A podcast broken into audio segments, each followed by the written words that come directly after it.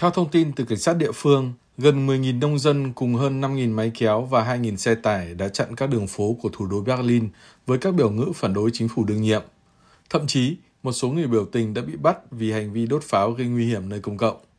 Đây là hành động đáp trả của Hiệp hội Nông dân Đức trước quyết định cắt giảm một số trợ cấp dầu diesel cho nông dân và tài xế xe tải của chính phủ nước này hồi cuối tháng 12 năm ngoái. Nguyên nhân của sự cắt giảm này bắt nguồn từ việc thiếu hụt ngân sách sau khi Tòa án Hiến pháp Đức tuyên bố chính phủ của Thủ tướng Olaf Scholz không thể phân bổ lại hàng chục tỷ đô la Mỹ từ quỹ cứu trợ COVID-19 cho các mục đích khác. Ông Olaf Scholz buộc phải thắt chặt chi tiêu nhằm tìm kiếm giải pháp cho lỗ hổng ngân sách. Tuy nhiên, điều này đã vấp phải sự phản đối kịch liệt của những người nông dân khi họ liên tục gặp nhiều khó khăn trong vài năm trở lại đây. Ông Philip Obwan, người dân Đức cho biết,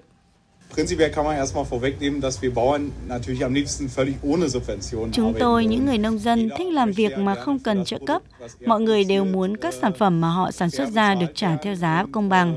Tuy nhiên, thực tế là trong vài năm qua ở Đức, chúng tôi đã gặp nhiều bất lợi về cạnh tranh khi phải tuân thủ các quy định về môi trường và thực hiện các biện pháp vì phúc lợi động vật, nhất là khi phải đối mặt với các quốc gia có tiêu chuẩn và chi phí sản xuất thấp hơn. Trên thực tế, nông dân Đức không chỉ tức giận về việc cắt giảm dầu diesel, họ cho rằng các chính sách của Liên minh châu Âu nói chung và nước Đức nói riêng không có tính ổn định cũng như có thể thay đổi bất cứ lúc nào, khiến việc lập kế hoạch dài hạn gần như không thể thực hiện được. Qua đó làm ảnh hưởng đến quá trình trồng trọt sản xuất cũng như đầu tư của nông dân.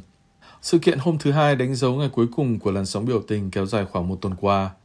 Trước đó, bắt đầu từ ngày 8 tháng 1, hàng nghìn nông dân cùng hàng trăm máy kéo, xe tải, ô tô và xe kéo đã tiến hành biểu tình trên nhiều vùng ở nước Đức.